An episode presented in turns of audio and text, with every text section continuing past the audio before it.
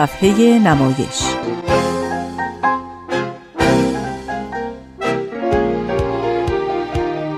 فصل دوم.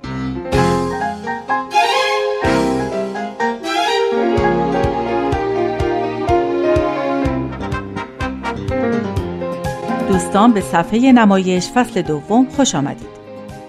هفته گذشته اولین قسمت از سرگذشت پری صابری یکی از معدود بانوان نمایشنامه نویس ایران رو شنیدید. همینطور بخش اول قسمتی از نمایشنامه کوروش کبیر اثر خانم صابری پخش شد.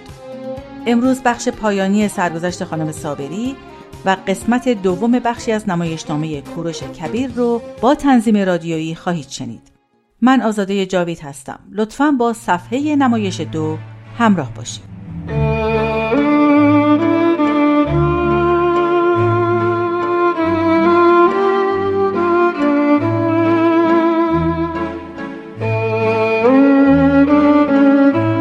پری صابری بعد از بازگشت به ایران به استخدام وزارت فرهنگ و هنر وقت در اومد اما او و حمید سمندریان کارگردان تئاتر با شکل کارمندی در اداره سازگار نبودند و چون می‌خواستند که تئاتر کار کنند استعفا دادند و به کمک هم گروه تئاتر پاسارگاد را ایجاد کردند. در دانشگاه تهران رئیس فوق برنامه و مسئول امور فرهنگی دانشگاه شد و اقدام مهم او در اون زمان ایجاد تالار مولوی برای تئاتر دانشجویی و تالار ناصر خسرو برای سینما بود. او گفته ده سالی که در تالار مولوی کار کردم جنب و جوش تئاتری خوبی در دانشگاه مرسوم شد. نمی‌خوام بگم و بگن که این تالار رو من ساختم. مهم نیست که چه کسی اون رو ساخته. مهم اینه که این تالار وجود داره. خاطرم هست که اون زمان در جلساتی که با مهندسان برای ساخت تالار داشتیم همه به چشم تمسخر به من نگاه می‌کردن. چون از مملکتی اومده بودم که قدم در راه تئاتر مدرن میگذاشت و تمام قواعد ساختمانهای تئاتر قدیمی رو میشکست. دیگه جدای تماشاچی از صحنه و بازیگرا معنایی نداشت. منم تالار مولوی رو با همین ایده و با هدف راه گشودن برای خلاقیت نسل جوان تئاتری ساختم که بسیار هم مورد توجه دانشجویان قرار گرفت و در طول ده سال قبل از انقلاب جایگاه خوبی هم در تئاتر ایران به دست آورد. صابری طی سالها آثاری از نویسندگان و نمایشنامه نویسان غربی رو به روی صحنه برد از جمله باغ وحش شیشه‌ای، کرگدن، مرغ دریایی، آنتیگونه و چند نمایش دیگه. نمایش آنتیگونه در تالار کلیزه ایتالیا که بعد از 1500 سال بازگشایی شده بود، همراه یک گروه 25 نفری اجرا شد و مورد تجلیل همه روزنامه های ایتالیا قرار گرفت.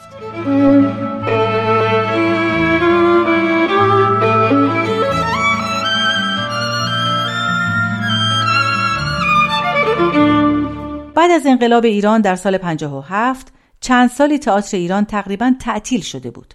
این زمان فرصتی برای پری ایجاد کرد تا به قول خودش درنگی بر کارهاش کنه و تصمیم بگیره بر فرهنگ ایران متمرکز بشه و از اجراهای خارجی دور بشه. پس به خارج از ایران رفت و نمایشنامه من از کجا عشق از کجا رو درباره زندگی فروغ فرخزاد شاعره ایرانی نوشت و در سال 1981 در لس آنجلس اون رو به صحنه برد.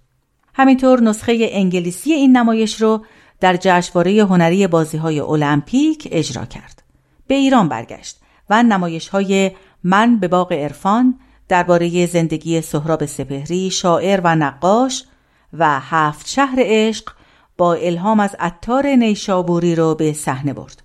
او بهترین کارش رو شمس پرنده می‌دونه که درباره مولوی عارف و شاعره. شمس پرنده و استوره سیاوش دو نمایشی است که پری صابری در تالار یونسکوی پاریس به روی صحنه برد. از نمایش های دیگش میشه از اینها نام برد. بیژن و منیژه، رستم و سهراب، در اندرون من خسته، لیلا در نصف جهان، رند خلوت نشین، یوسف و زلیخا و چندین نمایشنامه دیگه که اکثر اونها رو به روی صحنه برده. پری صابری به عنوان اولین زن هنرمند ایرانی نشان شوالیه ادب و هنر فرانسه رو که عالی ترین نشان این کشور در بخش فرهنگ و هنر محسوب میشه در روز 13 اکتبر 2004 دریافت کرد. شوالیه نخل آکادمیک یکی از چهار نشان مهم دولت فرانسه است که در زمینه هنر و ادبیات اهدا میشه. پری صابری خازعانه در مورد خودش اینطور گفته. هیچ وقت فکر نمی کردم کار مهمی در زمینه تئاتر انجام دادم. چون که تئاتر و آثار اون قسمتی از زندگیمه. در این میان احساس کردم دینی به وطنم دارم و باید با زبان خودم صحبت کنم تا معرف فرهنگ کشور ایران باشم. من از دستمایه تمام بزرگان استفاده کردم و نمایش هایی روی صحنه آوردم.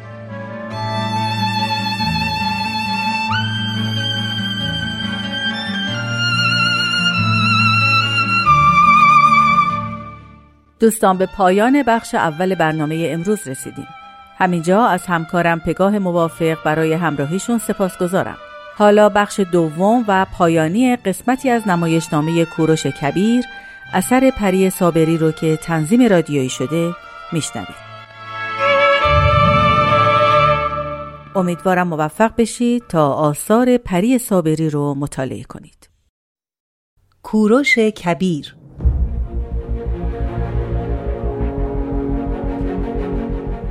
نویسنده پری صابری.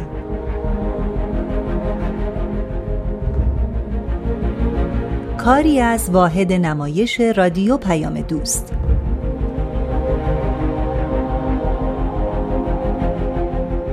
کارگردان آزاده جاوید.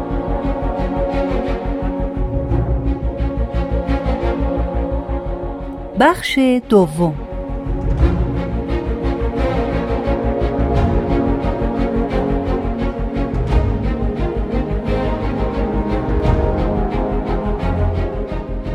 منم کوروش شاه جهان شاه بزرگ شاه دادگر شاه بابل شاه اکد و شاه سومر. شاه چهار گوشه جهان. بدون جنگ و پیکار وارد بابل شدم. در درگاه پادشاهان بابل بر تخت شهریاری نشستم. مردوک خدای بزرگ به من که ستایشگر او هستم برکت و مهربانی ارزانی داشت. همه پادشاهان آشوری و همه چادرنشینان مرا خراج گذاردند و در بابل روی پاهایم افتادند اینک که به یاری مزدا تاج سلطنت ایران و ماد و بابل و اکد و کشورهای چهار گوشه جهان را به سر گذاشتم اعلام می کنم تا روزی که زنده هستم و مزدا توفیق سلطنت را بر من ارزانی بدارد دین و آین و رسوم ملتهایی را که من پادشاه آنها هستم محترم می شمارم حکام وزیر دستان من به دین و آین و رسوم ملتهایی که من پادشاه آنها هستم احترام می‌گذارند. هر ملتی آزاد است که مرا به سلطنت خود قبول کند یا نکند. هرگاه نخواهد مرا پادشاه خود بداند من برای سلطنت بر آن ملت مبادرت به جنگ نخواهم کرد. هر کسی آزاد است هر خدایی را که میل دارد بپرستد و در هر نقطه‌ای که میل دارد سکونت کند. مشروط بر اینکه حق کسی را پایمال ننماید. فرمان دادم شهرهای آن سوی دجله که ویران شده بود از نو ساخته شود. فرمان دادم تمام نیایشگاه هایی که بسته شده بود را بکشایند فرمان دادم خدایان نیایشگاه ها را به جایگاهشان بازگردانند. فرمان دادم آوارگان را به زادگاهشان برگردانند. اسرای یهودی را از یوق ستم بابلیان آزاد کردم و با توشه راه به اورشلیم که به فرمان بخت و نصر پادشاه بابل با خاک یکسان شده بود فرستادم. بردهداری را برانداختم. مانع فروش مردان و زنان به عنوان کنیز و غلام شدم. من کوروش شاه هخامنشی شاه شاهان فرمان دادم کسی نتواند دیگری را به بیگاری بگیرد و بدون پرداخت مزد او را به کار وادارد. امروز که به یاری اهورامزدا و مردوک خدای خدایان تاج پادشاهی ایران را بر سر نهادم تا روزی که زنده هستم اندیشه خوشبختی مردم ایران در دل من زنده خواهد بود. برای بزرگی و سرفرازی این آب و خاک مقدس خواهم جنگید و مرزهایش را تا بی نهایت گسترش خواهم داد.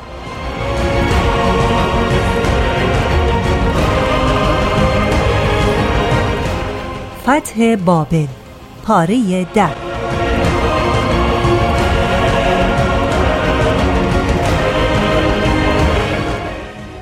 اهورامزدا دوستت باد خاندانت افزون باد زندگانیت دراز باد.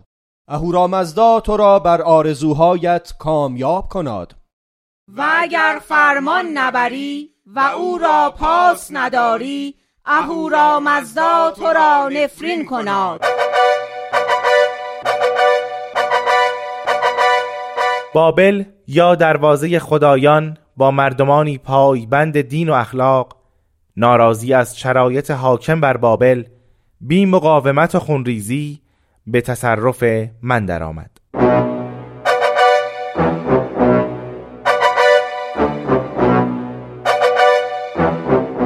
همورابی در شهر کوچکی که از پدرش به او رسیده بود بر تخت سلطنت بابل تکیه می‌زند. او پس از پنج سال به کشورهای همسایه حمله ور می شود تا امتداد فرات به سوی جنوب پیش می رود سرزمین های بسیاری را به تصرف خود در می آورد عزت و شوکت و اقتدار بابل را به اوج می رساند پس از همورابی جانشینان او به علت فساد مالی و اخلاق دولتمردان و کاسلیسان هرگز نتوانستند عزت و شوکت بابل را باز یابند.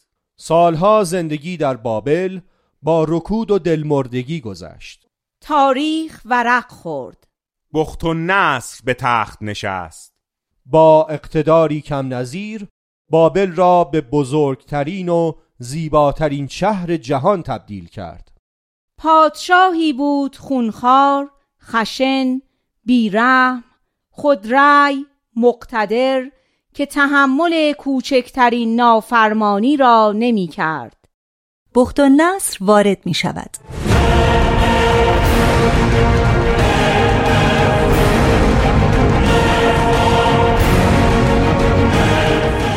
یهودیانی را که از دادان خراج سرباز زدهاند و شورش و بینظمی کردهاند کتبسته وارد کنید. یهودیان وارد می شوند نامت چیست؟ من یهودا پادشاه یهودیانم. بخت و نصر به سوی یهودا پیش می رود با دستهای خود چشمهای یهودا را از هدقه بر می کند پسرانش را گردن می‌زند. سربازان بابلی مست از بوی خون زیباترین اسیران را برمیگزینند. به فرمان بخت و نصر اورشلیم به آتش کشیده می شود و با خاک یکسان می گردد جولانگاه شغالان و روباهان می گردد در اورشلیم که دیگر وجود نداشت فرمان داد یهودیان باقی مانده را به اسارت و بندگی به بابل بیاورند. بخت و نصر به مرور به افسردگی ملال و جنون دچار می شود نیروهای من تحلیل رفتند و من آینده بدی را پیش بینی می کنم نه تابوت یابم نه گور و کفن. نه بر من بگرید کسی زنجمن. هنوز نمردم رفیقانم خانم را تصرف کردند. ثروتم را به تاراج می‌برند. بدبختی مرا دنبال می کند من من و نصر به شما ای بابلیان از پیش خبر می دهم که بدبختی بزرگی بر سرتان خواهد آمد. او بندگی را به شما تحمیل خواهد کرد. بندگی بندگی. تو ای بابل که بر آبهای بزرگ سکونت داری تو ای شهر گنجینه ها دیگر ثروتهایت از دست رفتند. پایان عمرت سر رسیده است. صدای کلنگ گورکنان سرسام آور است. کاهنان درباریان چاپلوسان غلامان عمرای لشکر و نبونید دوان دوان می آیند تا در مراسم ازاداری یک روح درمانده سلطنتی که در حال رفتن است شرکت جویند.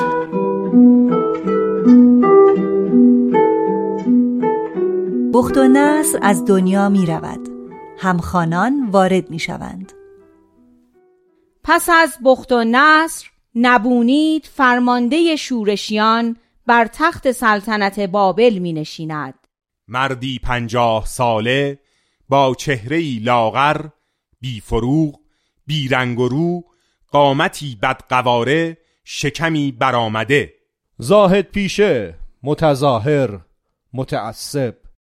سالوس باستانشناس که ترجیح می‌داد از گذشته بیاموزد تا در آینده زندگی کند. با بحرانهای خطرناکی روبرو می شود بحران جنگ قدرت روحانیون و نظامیان. قوانین و باورها و رسم و رسوم دست و پاگیر و کهنه روحانیون.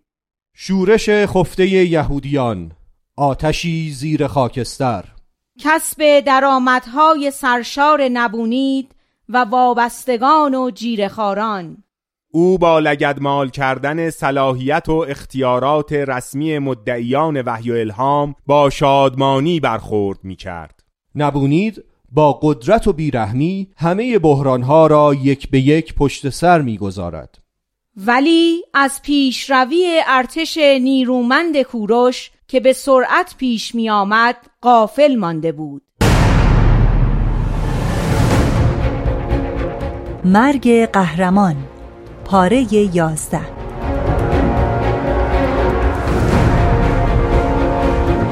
سپهبد آشا به بارگاه نبونید قدم می‌گذارد نامت چیست؟ پیغامت از کیست؟ من سفیری از سوی ارتش پارس هستم عالی جناب از جانب امپراتور کوروش آمده ام تا با شما درباره صلح سخن بگویم من تنها یک سرباز عادی هستم یعنی تو هیچ مقام و رتبه نظامی خاصی در ارتش پارس نداری؟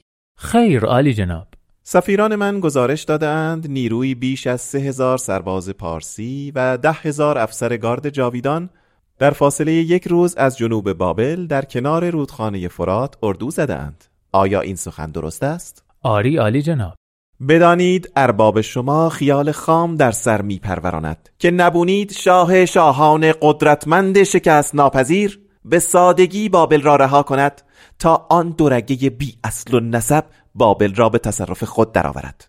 خیر ایشان چنین تصوری ندارند. ایشان از شما می‌خواهند ملاحظات را بررسی کنید و کار معقول و منطقی را در پیش گیرید. معقول و منطقی؟ این از واژگان محبوب و مورد علاقه ارباب شماست.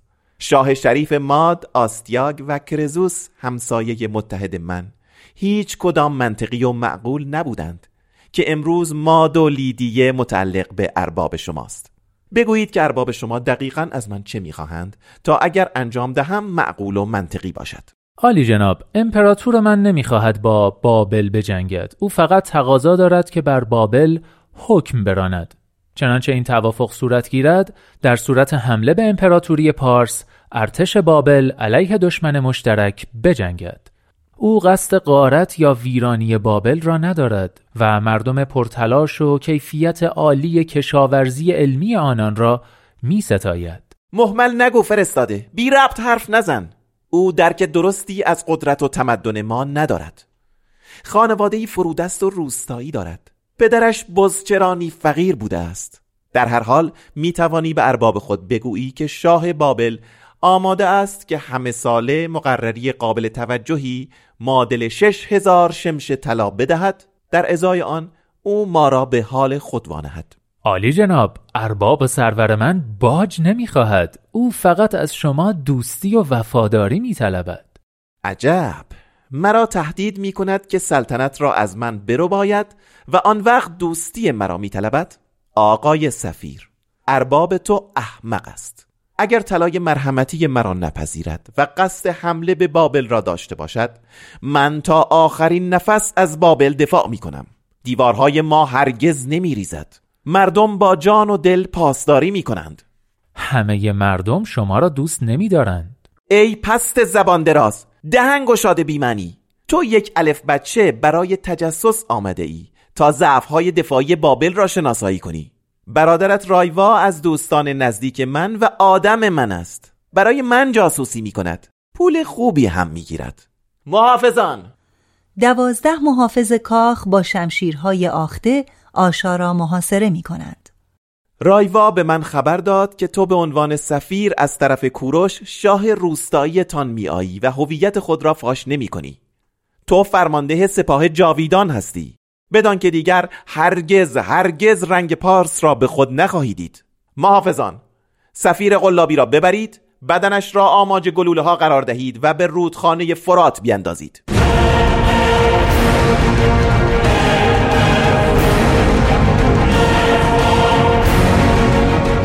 محافظان دست و پای آشا را می‌گیرند و کشان کشان بیرون می‌برند. همخانان وارد می‌شوند. آشا در امواج خروشان فرات دست و پا می‌زند و به سختی نفس می‌کشد. زخمی و خسته خود را به اردوگاه پارس میرساند. کوروش با خبر می شود و به استقبال او می شتابد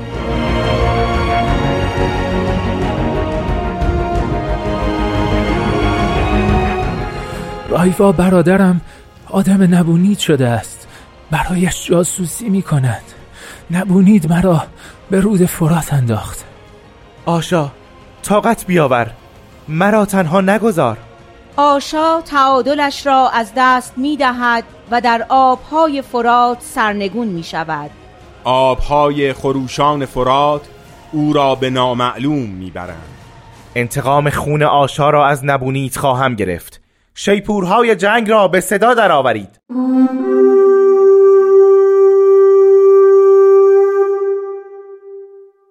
آتش جنگ کوروش و نبونید شعله می شود.